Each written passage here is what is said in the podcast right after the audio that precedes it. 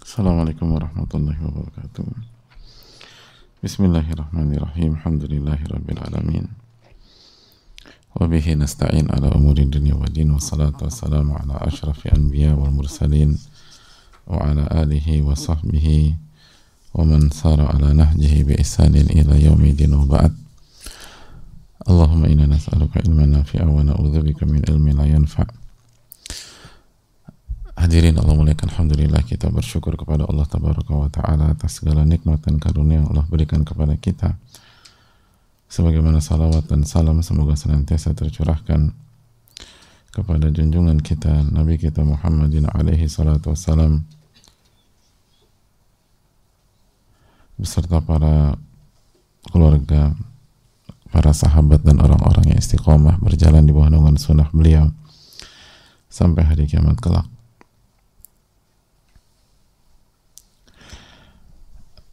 hadirin Allah muliakan kita bersyukur kepada Allah Subhanahu wa taala atas nikmat yang Allah berikan kepada kita.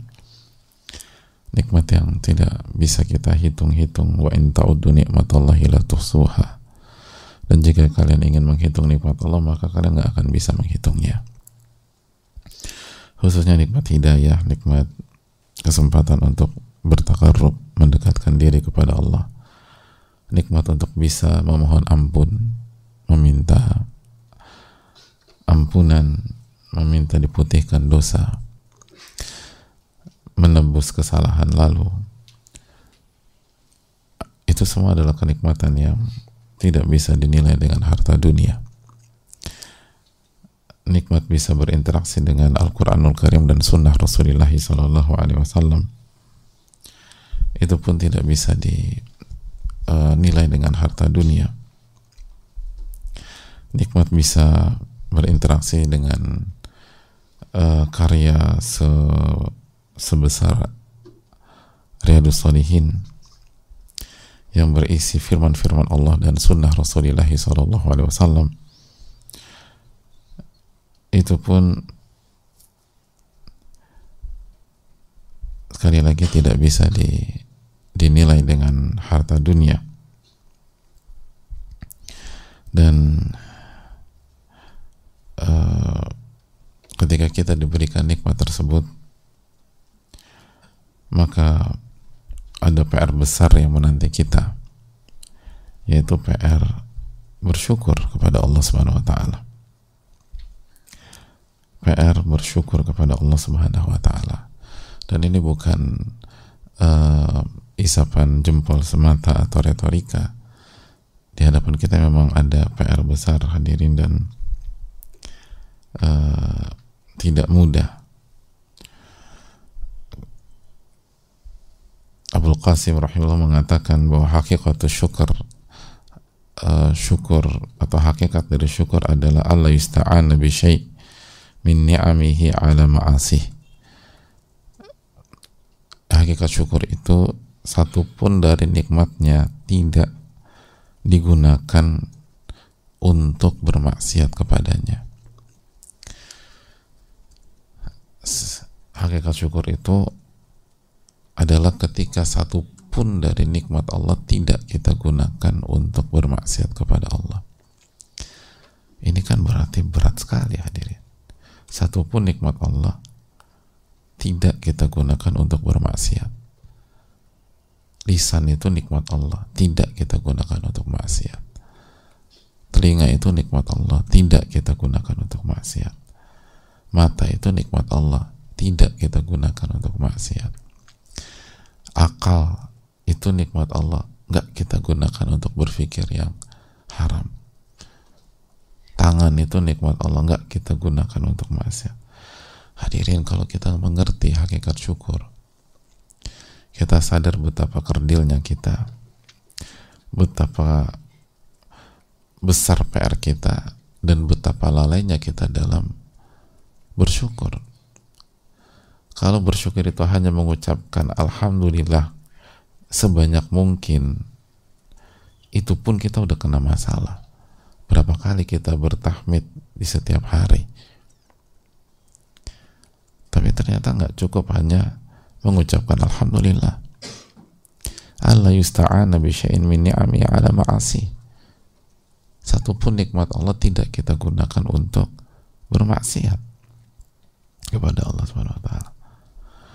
Maka ketika kita diingatkan untuk bersyukur, untuk bersyukur, itu bukan sebuah nasihat formalitas, nasihat simbolik, tapi itu nasihat pelik, nasihat besar, nasihat berat yang menyadarkan kita betapa rendahnya dan betapa uh, penuh kekurangannya kita sebagai seorang hamba. Maka yang harus kita lakukan adalah berusaha semaksimal mungkin dan perbanyak mohon ampun sebanyak mungkin.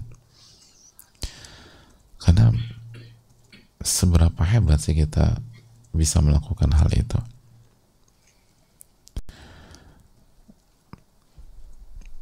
Makanya ulama mengatakan rahimallahu mur'an arafa qadra nafsih semoga Allah merahmati orang yang tahu diri tahu kapasitasnya tahu kekurangannya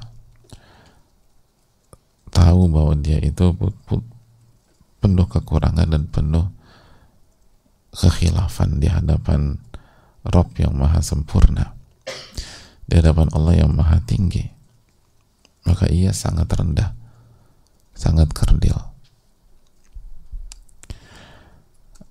dan ini bukan sebatas formalitas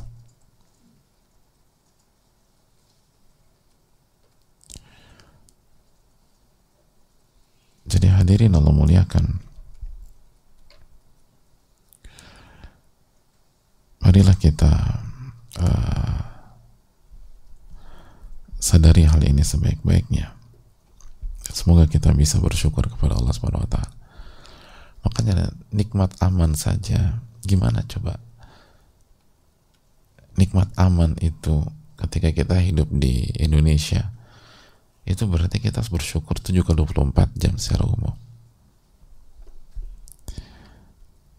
Itu baru satu nikmat belum nikmat-nikmat yang lain. Maka semoga kita termasuk hamba-hambanya yang bersyukur karena sedikit wa qalilun syakur kata Allah. Sedikit hambaku yang pandai bersyukur.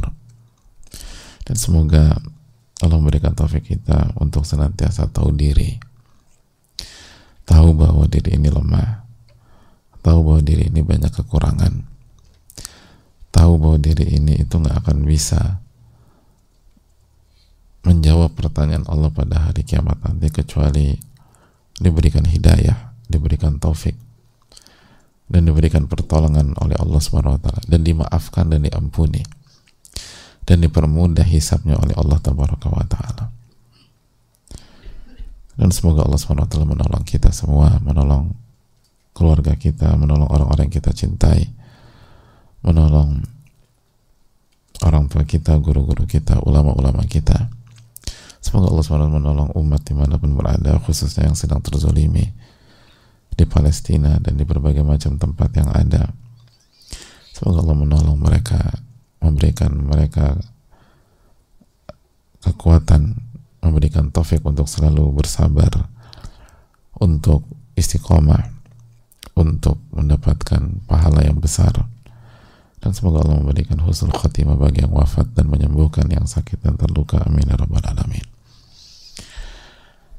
Hadirin Allah muliakan kita buka sesi diskusi pada kesempatan kali ini dan semoga Allah Subhanahu wa taala memberikan taufik kepada kita untuk mendapatkan ilmu nafi. Allah taala alam bisawab.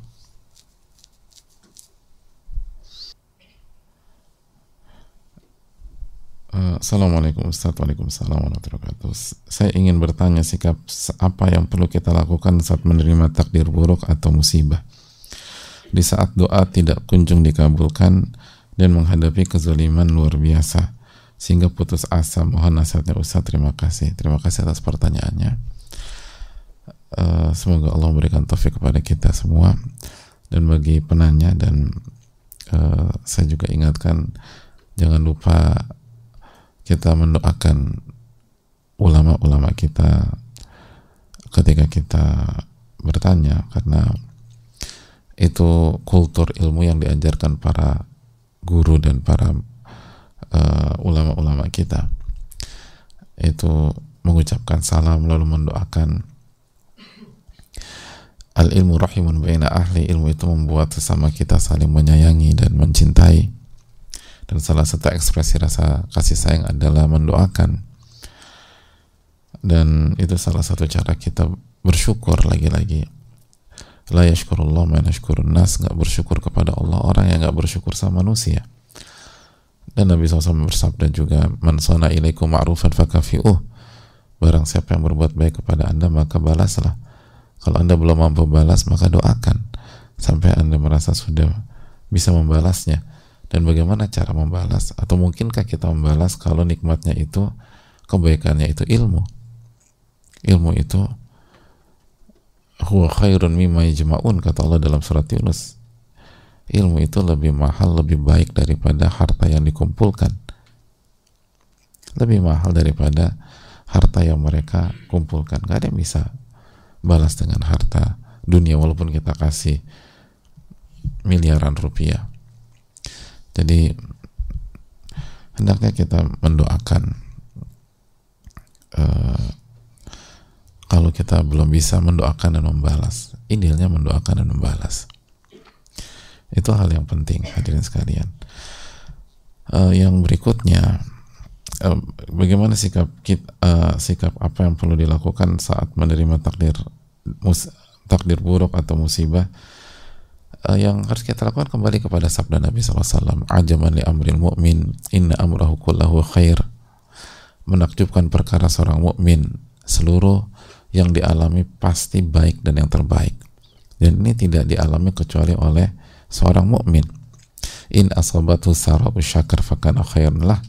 Lalu Nabi SAW melanjutkan apabila diberikan uh, kebaikan, sesuatu yang menyenangkan, lalu dia bersyukur, maka itu yang baik dan terbaik buat dia. Wa in asabatu darra'u sabar fakana khairan lah. Dan apabila diberikan hal yang buruk atau hal yang sulit, hal yang E, berat atau musibah lalu dia bersabar maka itu yang baik dan terbaik buat dia.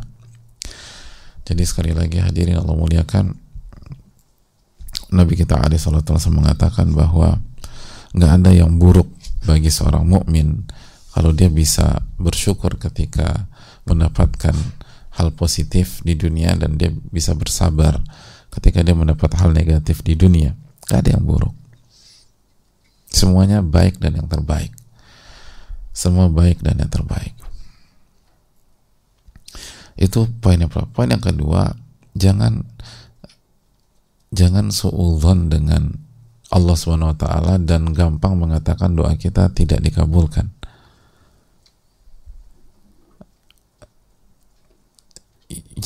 Jangan-jangan yang membuat kita tersiksa bukan doa kita tidak dikabulkan, tapi kita buruk sangka kepada Allah swt bahwa Allah tidak mengabulkan doa kita. Bukankah Nabi kita alaihi salatu wasallam bersabda tidaklah seorang mukmin berdoa yang di dalamnya tidak ada dosa dan memutuskan tali, tali silaturahim kecuali dikabulkan dengan salah satu dari tiga cara. An yu'ajjila lahu an yu'ajjila lahu fid dunya. Opsi yang pertama atau cara yang pertama Allah segerakan doanya dikabulkan di dunia. Kalau segerakan di dunia. Tapi itu baru opsi yang pertama. Opsi yang kedua an yu'ajjila lahu fil akhirah. Atau Allah Allah tunda dan Allah berikan di di akhirat. Atau opsi yang ketiga an yasrifa anhu. Yang ketiga Allah palingkan dia dari keburukan yang senilai dengan doanya tersebut. Jadi Allah palingkan dia dari keburukan yang nilainya itu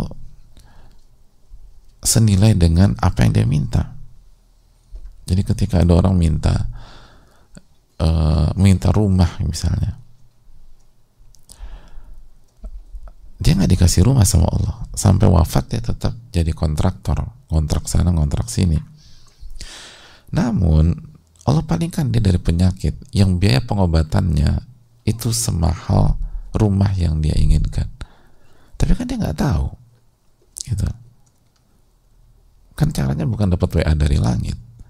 Seharusnya anda kena kanker pada tahun ini tapi Allah palingkan.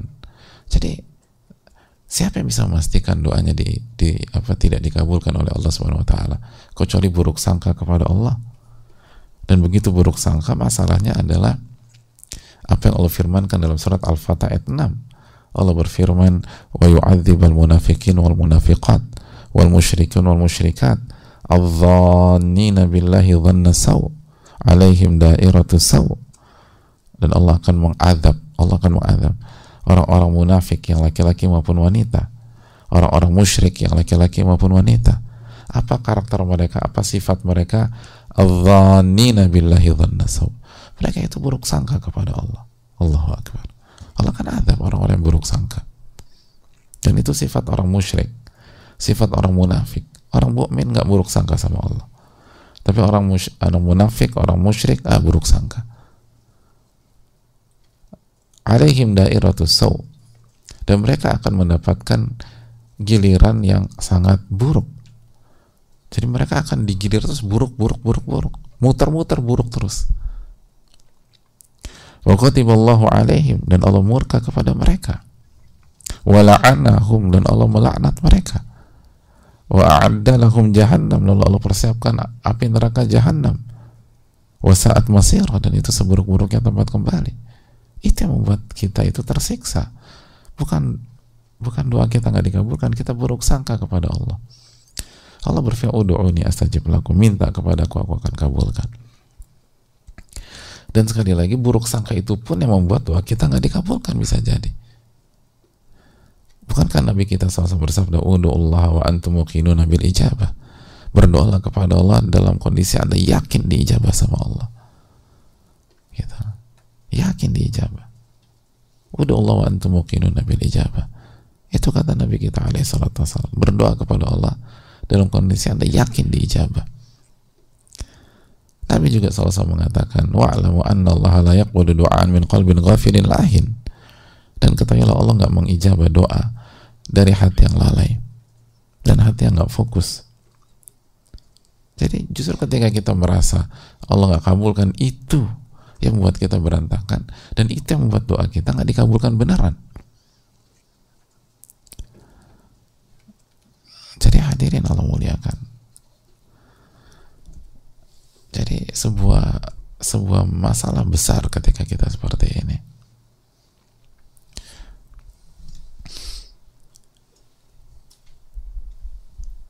Yang membuat kita tersiksa itu bukan tentang tidak dikabulkan kita buruk sangka kepada Allah. Kita buruk sangka kepada Allah subhanahu wa ta'ala. Itu yang menjadi masalah. Itu yang menjadi masalah. Itu yang menjadi uh, menjadi uh, sumber malapetaka bagi kita maka jangan pernah uh, jangan pernah berpikir demikian hadirin sekalian. Dan ingatlah selalu bahwa Allah itu bersama orang-orang yang bersama orang-orang yang sabar. Bersama orang-orang yang sabar. Allah berfirman dalam surat Al-Baqarah 153 ya ayyuhalladzina amanu ya ayyuhalladzina amanu sta'inu bisawri wassalah wahai orang-orang beriman mintalah pertolongan dengan sabar dan dengan sholat. Innallaha ma'asabirin sesungguhnya Allah bersama orang-orang yang sabar. Bersama orang-orang yang sabar. Jadi hadirin Allah muliakan. Mungkin kita dizolimi oleh orang. Akhirnya sebagian orang menjauh dari kita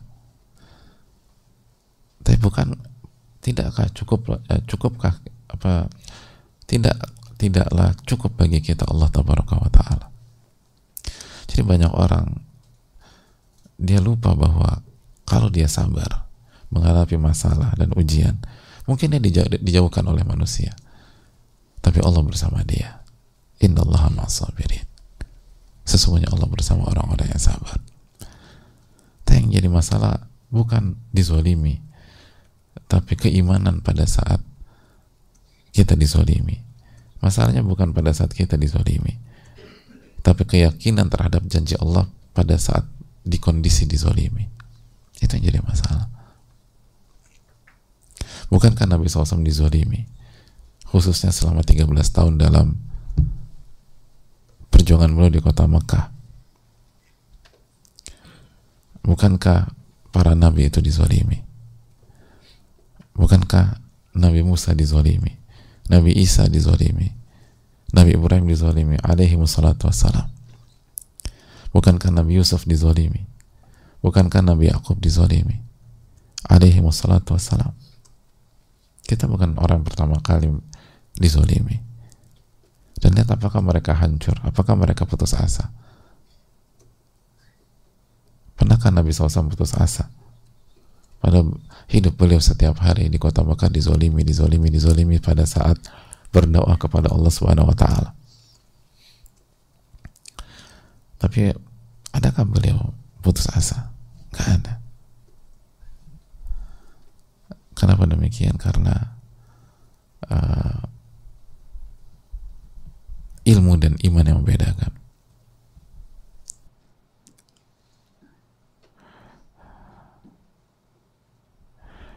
Makanya hadirin Allah masalahnya bukan pada saat kita terzolimi tapi masalahnya adalah pada ilmu dan iman pada saat kita terzolimi. Kita tuh nggak akan bisa sabar pada saat dizolimi kalau kita nggak tahu ilmunya. Allah berfirman dalam surat Al-Kahfi 68, "Wa kaifa tasbir wa tasbiru ala ma tuhit bihi khubra." Dan bagaimana Anda bisa sabar sedangkan Anda tidak tahu ilmu dengan dari sedangkan Anda tidak tahu ilmu tentang apa yang Anda sedang hadapi. Gimana Anda bisa sabar? Oke, fatasbiru ala ma lam tuhit bihi khubra. Dan bagaimana Anda bisa sabar sedangkan Anda tidak tahu ilmu dari apa yang Anda sedang hadapi atau akan Anda hadapi. Jadi yang, yang perlu kita camkan adalah bagaimana kita berilmu dan beriman pada saat kita dizolimi. Allah Ta'ala misal.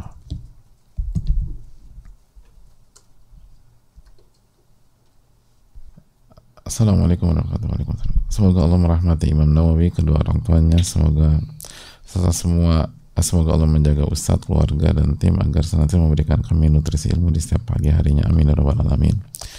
Dan semoga Allah merahmati para ulama kita dan umat Islam secara umum khususnya yang terzalimi di Palestina dan di lain-lain. Amin ya rabbal alamin.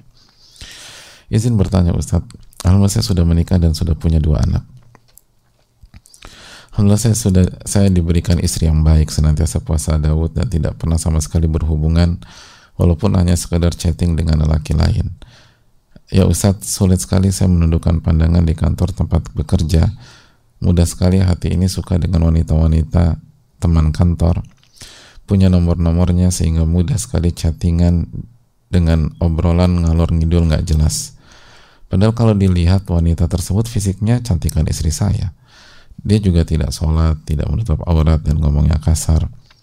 Apakah mata ini sudah buta dengan kebenaran, suka dengan yang seperti itu padahal di rumah sangat soleha? Apakah saya perlu dirukyah Ustadz? Makasih Mohon kasih nasihat ke saya. Terima kasih banyak ya wa. Terima kasih pertanyaan. Yang pertama uh, selain memang ini sebuah kesalahan, tapi pertanyaan ini menunjukkan ada harapan menjadi lebih baik. Karena kita tahu bahwa ada yang salah dalam diri kita. Yang jadi masalah lebih, apa yang yang uh, yang yang sering juga kita da dapati. Ada banyak orang tuh nggak ngaku itu salah dan terus membela diri dan kasih excuse terhadap kesalahannya. Tapi ketika kita tahu ada sesuatu yang salah dalam diri kita dan kita berusaha untuk mencari obatnya kita bertanya semoga itu awal dari kebaikan dan semoga Allah menjaga diri kita dari kemaksiatan dan kebiasaan-kebiasaan buruk kita. Amin ya alamin yang berikutnya ini uh, menunjukkan bahwa uh, salah satu hal yang uh, yang harus kita yang harus kita renungkan adalah bahwa memang nggak bisa menuruti uh, apa nggak bisa senantiasa mengikuti hawa nafsu karena nggak akan pernah puas. Allah berfirman dalam surat Yusuf 53 inna nafsa la amaratun bisu. Sesungguhnya nafsu itu senantiasa mengajak kepada keburukan. Illa ma rahimah rabbi kecuali nafsu kecuali yang dirahmati oleh Rabbku. Jadi nggak akan pernah nggak akan pernah puas kalau kalau uh, kalau kita ngikutin terus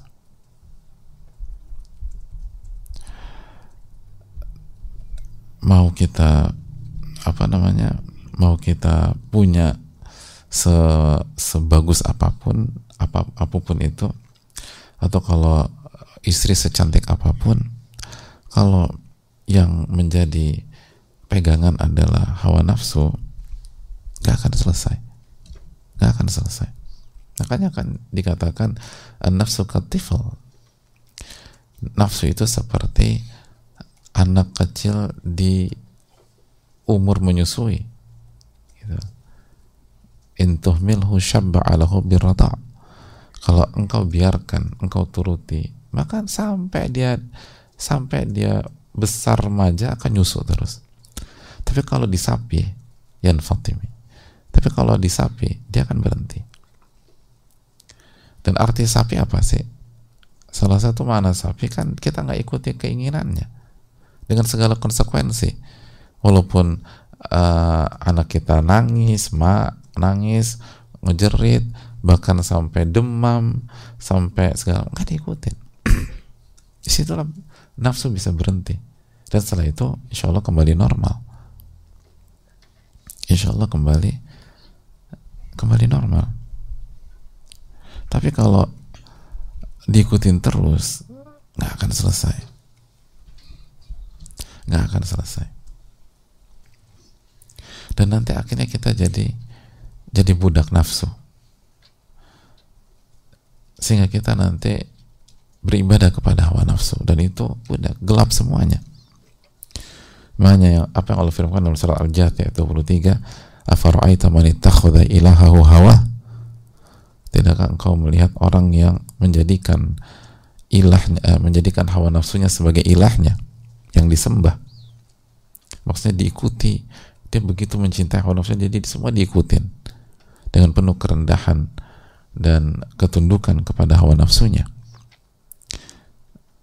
Wa adallahu ala ilmin. Sehingga Allah sesatkan dia padahal dia sudah tahu. Dia tahu ilmunya tapi Allah sesatkan dia. Wa khatama ala sam'ihi wa qalbihi. Dan Allah tutup mata dan hatinya. Udah tutup. Itu tadi wa ja'ala ala basarihi gishawa dan Allah jadikan uh, tabir menutup matanya. Jadi jangan diikutin. Tawakal kepada Allah minta pertolongan kepada Allah. Lalu jangan diikuti. Karena kalau diikuti nggak akan pernah cukup. Keinginan nafsu kita di satu titik harus disapih. Itu poin dengan segala konsekuensi. Bukan berarti disapi dari awal. Karena sekali lagi kita butuh nafsu dalam hidup. Dalam pernikahan kita butuh nafsu. Makan kita butuh nafsu. Tapi ada porsinya nggak bisa kita bebaskan. Karena tidak akan selesai. Jadi ini bukan tentang cantik atau nggak cantik kok bisa ya gitu? Padahal kan dia nggak secantik istri saya. Atau mereka biasa ini bukan tentang cantik ini tentang nafsu. Karena kalau udah itu buta itu. Kan itu tadi. Wajah ala ala basari gishawa Nanti pada satu titik itu Allah tutup mata kita dengan tabir. udah nggak mikir lagi.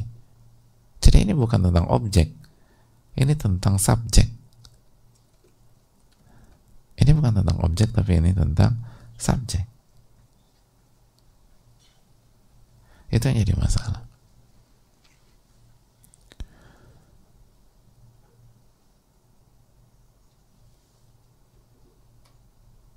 Jadi uh, beda beda dengan orang beriman yang akan dinaungi pada hari kiamat. Kan sab'atun yudhulluhumullahu fi dhilli yawma la dhilla illa dhillu ada tujuh golongan yang Allah akan naungi pada hari kiamat di mana di hari tidak ada naungan kecuali naungan dari Allah Subhanahu wa taala. Di antaranya apa? Seseorang yang diajak berzina oleh seseorang seorang wanita yang punya kedudukan dan dia mengatakan ini akhafullah. Enggak aku takut kepada Allah Subhanahu wa taala. Jadi ini bukan tentang objeknya, ini tentang subjeknya. Jadi nggak usah, kok bisa sih dia apa? Dia affair di di di kantor padahal kan istrinya udah cantik. Oh, bukan tentang istrinya cantik atau nggak cantik. Ini tentang hawa nafsu yang dibiarkan liar itu masalahnya. Jadi minta terus pertolongan kepada Allah Taala. Dan tidak mudah gitu loh. Tidak mudah.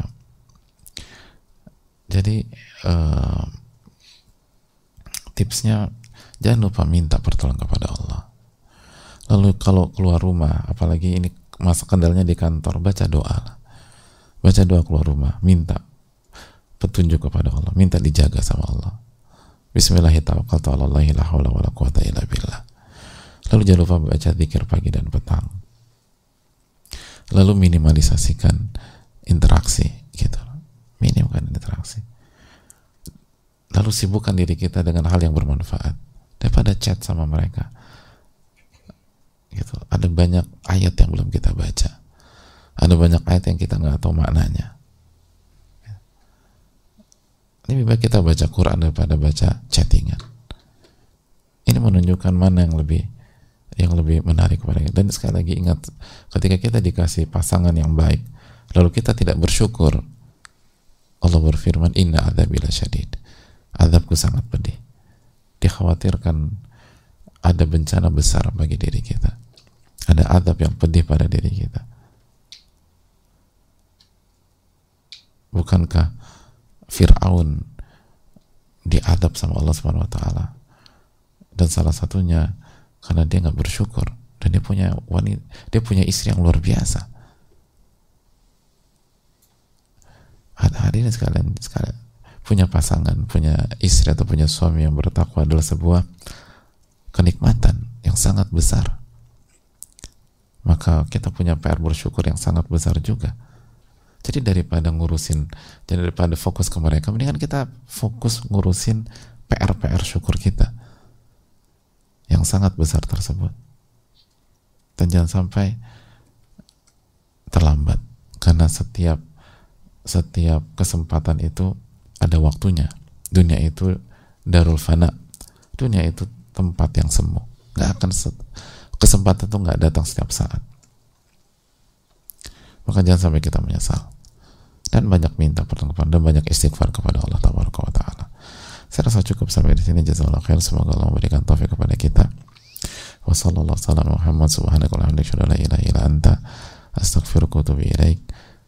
Wassalamualaikum warahmatullahi wabarakatuh.